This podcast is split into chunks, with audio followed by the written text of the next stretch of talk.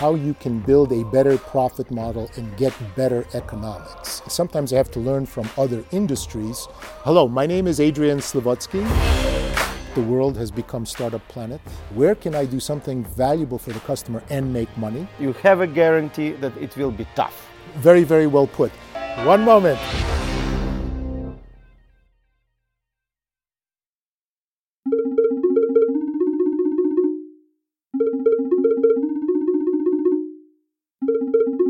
Привет, дорогие друзья, это новый Федори Влог. Меня зовут Андрей Федорев, это канал о бизнесе и творчестве. И сегодня у нас великолепный собеседник. Сегодня мы встречаемся не с предпринимателем. Мы встречаемся с профессором, американским бизнес-консультантом, которого зовут Адриан Сливоцкий, потому что он украинского происхождения, хотя никогда не жил в Украине, а, который преподает в LVBS, Львовской бизнес-школе. Адриана Сливоцкого неоднократно называли одним из 25 ведущих бизнес-консультантов Америки. Адриан – человек, который изучает такой интересный вопрос, как бизнес-модели. Если говорить очень просто, как люди зарабатывают деньги.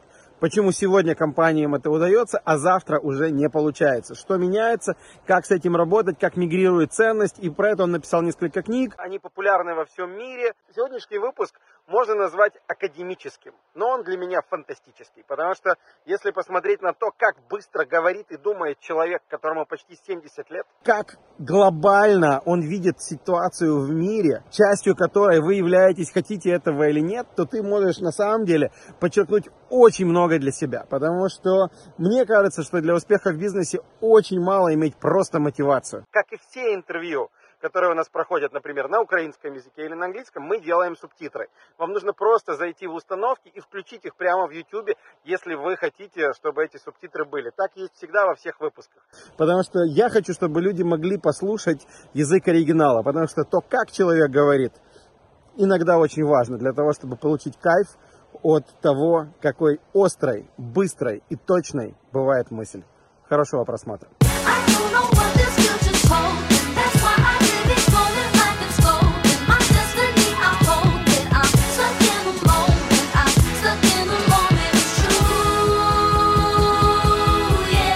Hello, welcome to Ukraine. Thank you very much. Welcome to Fedoriv Vlog, and I have a very simple first question: How you define risk? What is risk for you? Uh, let me tell you what it isn't, because in the financial world, people define risk as volatility. And I accept that when you're measuring financial instruments. But for me, from a business and a strategic perspective, risk is the probability or the growing probability that the way I do business, my business design, my business model, loses relevance to customers or gets into an economic disadvantage, and therefore its ability to create value for both customers and investors starts to plummet, often very, very quickly so that you have hundreds of pictures of companies that have been doing very well for years, their market cap is high, and then all of a sudden in two or three years, they lose 80 to 90% of their value or they go bankrupt. That's risk for me. That's risk for you. If we speak about the business design or business model, how do you define the business model? Great, great question. Uh, a little bit of clarification. Many people use the word business model to answer the question, how do I make money? Okay? Yeah. For exactly. me, uh, that's a subset of business design. For me, business design is five very simple questions that are very difficult to answer and very difficult to answer in a coordinated way. Who's my customer and who is not? What's my unique value proposition to them? Why do they buy from me rather than somebody else? Thirdly, is what's my profit model? How do I make money from the transactions or the relationship with the customer? The fourth is strategic control. What have I designed into my business to protect its profit, not only against competitive imitation, but against the growing power of the customer?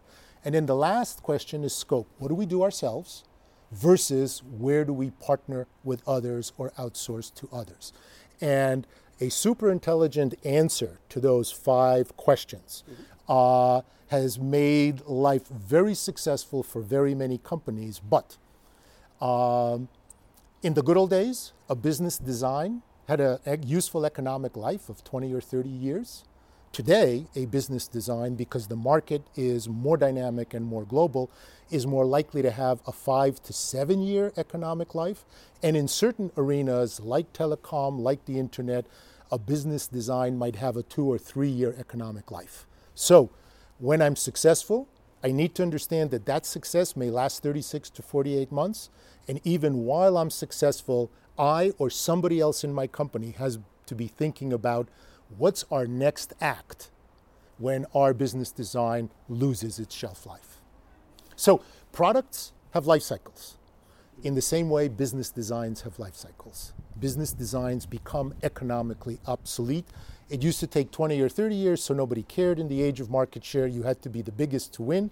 Today, you do have to care about how long will my business design work and what are the ways that it may have to evolve to be successful tomorrow. What I see that people are already understanding that business is not a uh, pleasant journey, not relaxed trip, and uh, you have no guarantees that you will be successful, but you have a guarantee that it will be tough. Yeah. If you can give three or five advices for these people, how should they treat their company, their strategy, whatever, if they have super limited resources, yep. but they're not ready to get out of this game. Mm-hmm. They are ready to fight. Yeah. What should they do? Fan- One moment.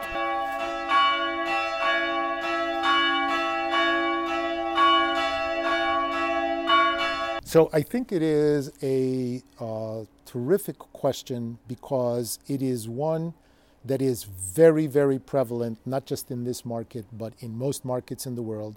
And if I could reframe it a little bit, I have a great business design, but the market is maturing, the margins are coming down. What do I do? And unfortunately, the hard answer is that I have to transport myself out of my shoes and into the shoes of the customer in, let's say, several ways, but three specific ways. We all start off in our business thinking about my product, my assets, my people, etc. Companies who have beat this syndrome walk into customers' shoes and ask themselves a simple question that is hard to get right. What is the hassle map of the customer? And what these companies are very good at is not just interviewing the customer and doing surveys, but actually observing them and mapping out what do they have to go through, how long they have to wait, how much frustration they have to experience, and then they say, how can I make that map better for the customer? Simple, simple example. In the good old days, you went to buy a book, and the book wasn't there, and in five days you got a book. So Amazon understood this hassle map better than anybody. It changed the system, and wherever you are in the world, you can get a book in two days now. But it also saw that there were limitations to that, and good hassle map fixers never stop with the first solution. They ask the next question how can I make this better? So I can go from five days to I can get you a book in 48 hours to now on the Kindle, I can get you a book in 48 seconds.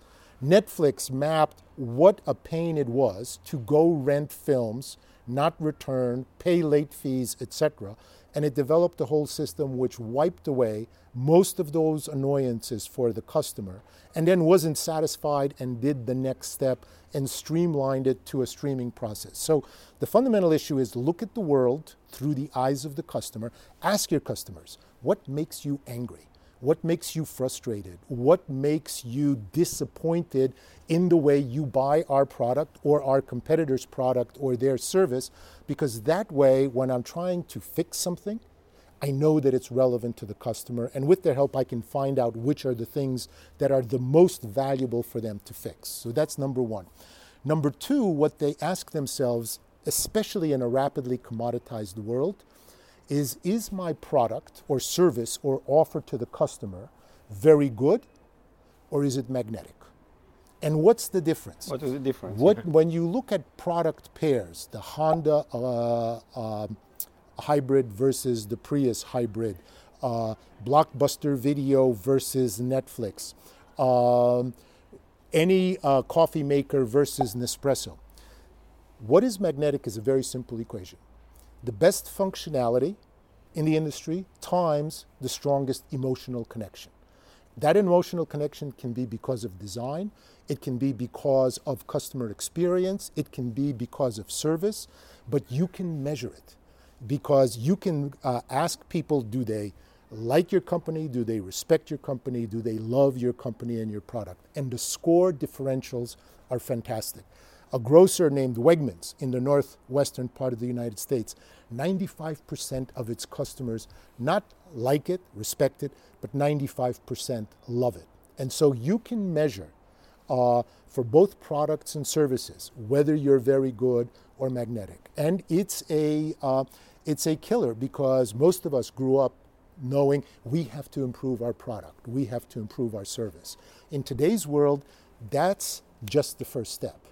What is it that creates a strong emotional connection between the customer and us? Can I measure it? And you can. And if I don't have it, what do I keep doing? Sometimes I have to learn from other industries uh, what kinds of things I have to do on the service side, on the design side, on the information side to make the customer bond to me, not just be buying a transactional product. The third question uh, is, again, not the difficult to ask but tough to answer, and it goes like this How much better, in the eyes of the customer, is my offer today than it was six months ago or 12 months ago? It's what I call the trajectory of the improvement of the product. Mm-hmm. Most companies have a trajectory that's 5 degrees, 10 degrees, 15 degrees. The really good companies have a trajectory that's like 40 to 45 degrees, and they understand that the improvement from the customer's perspective is not just about the technology, the functionality. It's not just about the emotional connection. It's about the access. What's the price or what value do I get for the price? What information do I get for it? And does the seller give me any opportunity to customize it to myself? And the very best players improve those variables so that they never uh, look at their data and if the customer isn't saying to them, this is 30% better than it was a year ago, they know they're in trouble. And they have to get work on that. On, on, on, on, rainy day. On a rainy day. You had the age of market share replaced by the age of business design, and now the age of business design is being challenged by a new thing that has come out of Startup Planet, which is the ability to compete asymmetrically, to create value asymmetrically. What do you think was the main factor which made business design the main focus? Before the 80s, most major businesses operated vertically integrated. IBM, the steel companies, the chemical companies, the retailers, Sears in the 1980s, there was enough computer technology and enough new entrants into various markets on a global basis that you had the breakup of the value chain. Mm-hmm. Okay? So you had classic IBM vertical, mm-hmm. and then along comes Microsoft does the software, Intel does the chips, Oracle does the database, et cetera, et cetera. So you had in the 1980s for the first time the ability to break up the old integrated value chains in computing, in steel, in retail. May I just uh, be sure that I understand you right? That to be competitive in, let's say, 20th century, you have to be big, you have to be great in uh, fight for a market share, and then when you have the big market share, you have to have integration.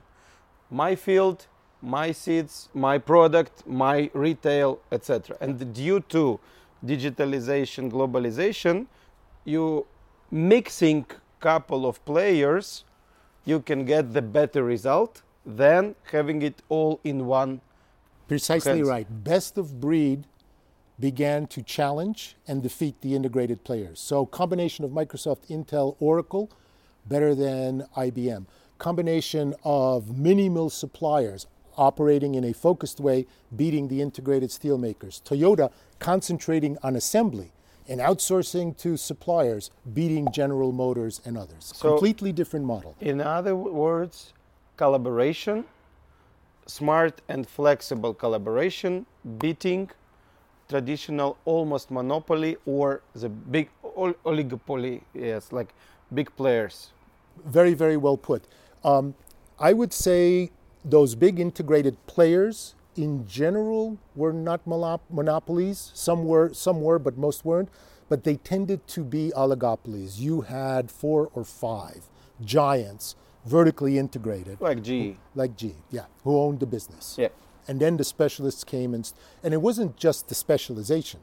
It was a combination of specialization and understanding better than the giants how customer priorities were changing understanding better than the giants how you can build a better profit model and get better economics.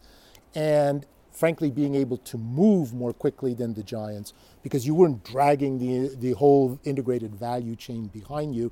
You could get very, very focused on a subset, be the best at it, and the customers loved you. Was it also, I would say, decreasing the barrier to enter? Yes, absolutely. In part, because of computerization, in part because of globalization getting more players from Asia and from Europe to interact in the place. So, yes, the barriers started to come down. But maybe even more important than the barriers is the customer said, Yeah, I don't want to buy everything. I want the best of this, this, and this because my cost as the customer to coordinate coordination costs came down. So yes, barrier, what, what, what is coordination cost? So I can buy my software from Microsoft, I can buy my PC from Dell, I can buy my chip from Intel.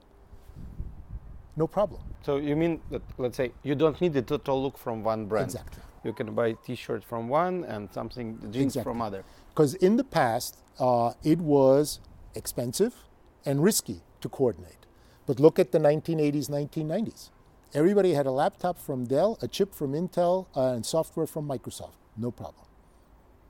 Okay. And then the next click when you see that it was an important like move of the market to some other reality. What when was it? Uh, that started about five to seven years ago, and it it kind of crept up on us because it happened degree by degree, and it came from a very specific place, which is the world of startups. Uh, the world of startups was a Boston and San Francisco monopoly or duopoly in the 60s, in the 70s, in the 80s. But you mean only tech companies? Uh, not just tech companies, but, well, fair, predominantly tech companies, but there were others as well in that mix. Because uh, venture investors were looking for good ideas wherever they were. Predominantly they were in tech, but they were also in retail and other domains. But that idea of very high risk venture capital supporting startups happened in Boston or San Francisco.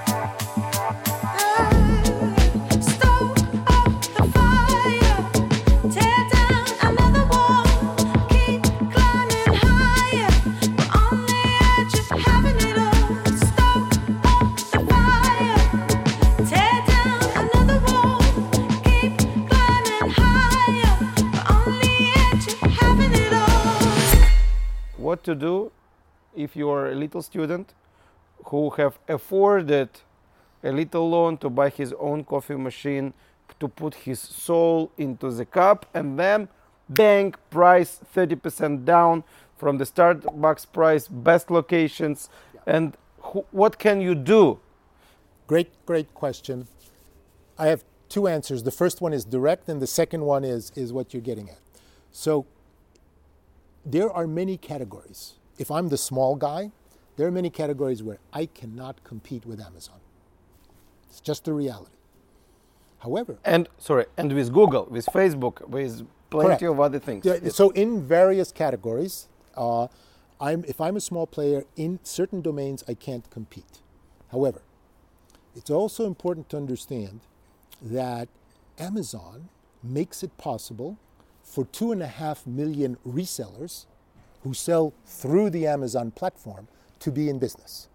iOS makes it possible for 2 million developers to sell their apps through the Apple platform. So you do have this phenomenon of, I don't know whether it's monopolization, but it certainly is tending to a certainly very super dominant position. Dominant platformization Dominant platformization, perfectly put, which basically, I mean, business opportunities change all the time.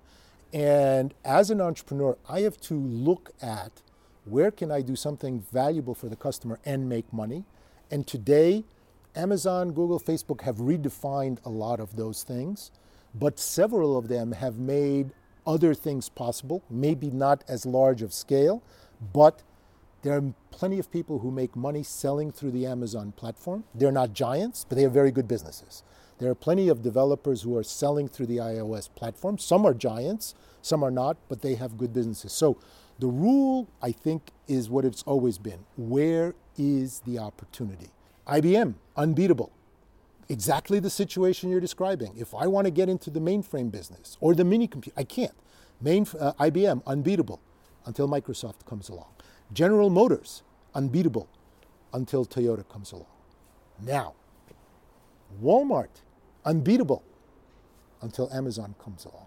In 1995, Walmart had 3,000 stores. Amazon had zero and zero revenue. And within a decade and a half, you see what's changed. Uh, Microsoft, okay, and Apple comes along, and Google comes along. So you, within a 10 to 20 year time frame, there are certain activities which won't be profitable, or if, as you say in China, the curtain comes down, you have to quickly find something else. But part of what you have to do in business today is spend a little bit of extra time understanding that environment. Your China scenario, it is a, a paradigm. There are 400 competitors in China. They kill each other. There are five or six successful survivors. They get merged. And how can you compete against that? Well, you can't, not in China. You can in certain other areas. So those phenomena basically in certain parts of the economy are sending a message. You can make money as a niche player, but as a mainstream player, you can't until the next turn of the wheel comes. The turn that passed the baton from Sears to Walmart, Walmart to Amazon. What's going to be the next thing that comes? So, as an entrepreneur, you have to know where can I play today and when will Amazon start going down? If mm-hmm. you're a small business in CIS, in CIS, you have 10,000 US as your investment in your pocket and some business maybe. Where you put the money, how you define the next big thing, how you define your your personal next step. What are your advices? Great, great question. So this is one of the most difficult and valuable questions in business, and there are um, a handful of things you can do. The first that I'm surprised people don't is look around, study the startup world, and ask yourself, what should I be imitating? Imitating. Yeah. Look at China. Like, I don't think, like a follower strategy. Yeah. I don't think, I, I can't, for me, as best I can read it, the strategy is emulate first, add value later. There are so many great business ideas where no one imitation optimization or imitation and then optimization or imitation plus that is to say didi looks at uber great idea how can i make this idea better from the outset mm-hmm. i think the third thing is if you know a customer set if you know a market Go in, talk to hundreds of customers, and draw the hassle map of those customers and see where they're happy with what they're getting from the market and where they are frustrated, livid, angry, boiling mad, where are they wasting time, where are they wasting money, etc. Um, once you do the combination of those things, and it usually takes a good entrepreneur six to eight months to find this, you find a target that's worth pursuing, and then you have one last question. Is there anything? Six months just for research, for field work. For, for field work, for walking around, for finding something that I want to invest five years of my life in. Okay? You can cut it down by going to a lot of cocktail parties, having a network of people that you talk to all the time. But if you go back at how many major startups got started, people spent a fair amount of time asking the question what is an idea that the customers care about, where if I solve the problem, they will not only love me, but pay me, and where I can protect it for at least two to three years while I'm thinking about what is my next act. Years and years and years and years and years. Seconds and then smiles and then tears. Forward into birth and into life. Forward into death and into life. How you see the future of business consultancy? Oh, very, very hard question to answer because it's a contest between the information value and the relationship value. So people have said, you know, well, you know, with with uh, information dissemination, uh, you're not going to have uh, a continuation of the consulting industry as it was. They've been saying that about law firms for 25 years, and you still have giant law firms. Why? Because you have customers, buyers, who are extremely risk sensitive, who value multi year relationships. And if I walked into a major corporate client and I said, I could do the work of the Wall Street law firm for one tenth the price, how much of a market do you think there would be? Almost nothing almost nothing. In consulting, there are very many kinds of consulting. And for certain specialty types of consulting where it's about the information, that business may change very quickly. But a lot of what consulting is about, and McKinsey is the classic example, but all the other firms have learned it, uh, it is about quality, excellence of the analysis, times, relationships with the top 40 or 50 people in a company because unless you work this part of the equation, none of your good ideas are ever going to get implemented. And there is a lot of good consulting that produces good ideas, and the client takes the ideas as an input to their thinking, and they're happy to pay a lot for it, but they won't implement it because they have a lot of other ideas. But the consulting equation is not just the information, not just the analysis. it's probably more than 50% the nature of, of the relationships. You were named one of the top five consultants in US in business a couple of times. What are your personal secrets of building a strong relationship with a client? Every con- company is like a different country. They may speak English, but it's not English. Mm-hmm. It's a different language. They have their own shorthand. When they say black, it means something very different from black. And investing the time to learn their language, learn their culture, is very expensive, but without it, I don't think you can be effective for them. Let's say you're the CEO and I work with you, but to be effective with you, I have to have lots of conversations with your people, head of R&D, head of marketing, head of sales. But they have to trust me in those conversations. So I have to be extremely careful, and a good CEO understands this, that they want me to be talking to their people, but not to betray things that those people say this is off the record. Mm-hmm. That's tough.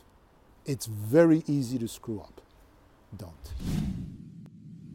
Do you have your personal hacks for trend watching? How you smell the coming trends? So there are a few things. The first is um, it actually helps that the world has become startup planet because once you start getting used to the idea that you know I have to know a few hundred startups. At first it's a ridiculous number, but after a while you begin to get a sense of what the people who are ahead of you are thinking. So that's number 1. Number 2, it's still the best way to just talk to customers, preferably in a bar over beer, where it's not a formal situation and you hear what they're saying and you try to listen in between the lines of what they're saying. And then the third is the hardest is you talk to your children and your grandchildren and you try to talk to their friends because that's where a lot of the change has already happened The most important thing I ever learned was that the future has already happened. It's just unevenly distributed. Yeah. If you understand that, you will spend time looking around. And then the final thing I'd say is, and this this is funny, but this actually struck me as incredibly powerful. You go to a lot of cocktail parties in the right places and just listen to what people are saying. Listen to what's, and you have to do a lot of sifting, but here's the key point. You have to read a tremendous amount, more than you're comfortable with, and then say to yourself, ah, I've read this stuff, and I actually think I know something, but I don't know anything yet. And then you have to go out and talk to the relevant subgroups, whether it's 20 year olds, whether it's the leading edge of the client's customer base, or whether it is cocktail parties. For me, um, and actually for, for many uh, traditional business leaders, the most valuable is having lunches with venture capital people if they'll agree to have lunch with you. Because venture capital people have no reason to, well, that's not true. I was going to say they have no reason to talk to big companies, but in fact, yes, they do, because a lot of them make their money by selling to a big company. So talking to venture capital people is a particularly valuable subgroup. And then it's, you know, like integration in math. You've got to pull all of those things together, and you'll never get them all right, but you'll get used to being, to feeling uncomfortable. and that's the most important thing. The final question. You write so much about predicting the future, planning the future, getting ready for the future, and uh, not being afraid of the future. What other mega trends, couple of them, which you have to keep in mind for the coming 10 years? Today, people have to ask how do I bring algorithms into every aspect of my business, not just up and down the value chain, but also into my product because from the customer's point of view, very often it's not the material thing that's the most important, mm-hmm. but design or the information. I think the other mega trend um, that is very hard to wrestle with is people are getting over digitized, attention spans are narrowing. So, how to communicate effectively with a customer whose brain has been rewired in that way? I think that people don't understand how relatively different the demographic structure is in Europe, the United States, Japan, and China, and India. And that is going to continue. The urbanization that has happened in US and Europe is happening in the last 20 years is maybe halfway there. So, what does urbanization of the rest of the population going to mean for my business? For other businesses. Uh, because you can actually map that. And it's very strong in China, but it's very far from complete in China. It's very far from complete in other places.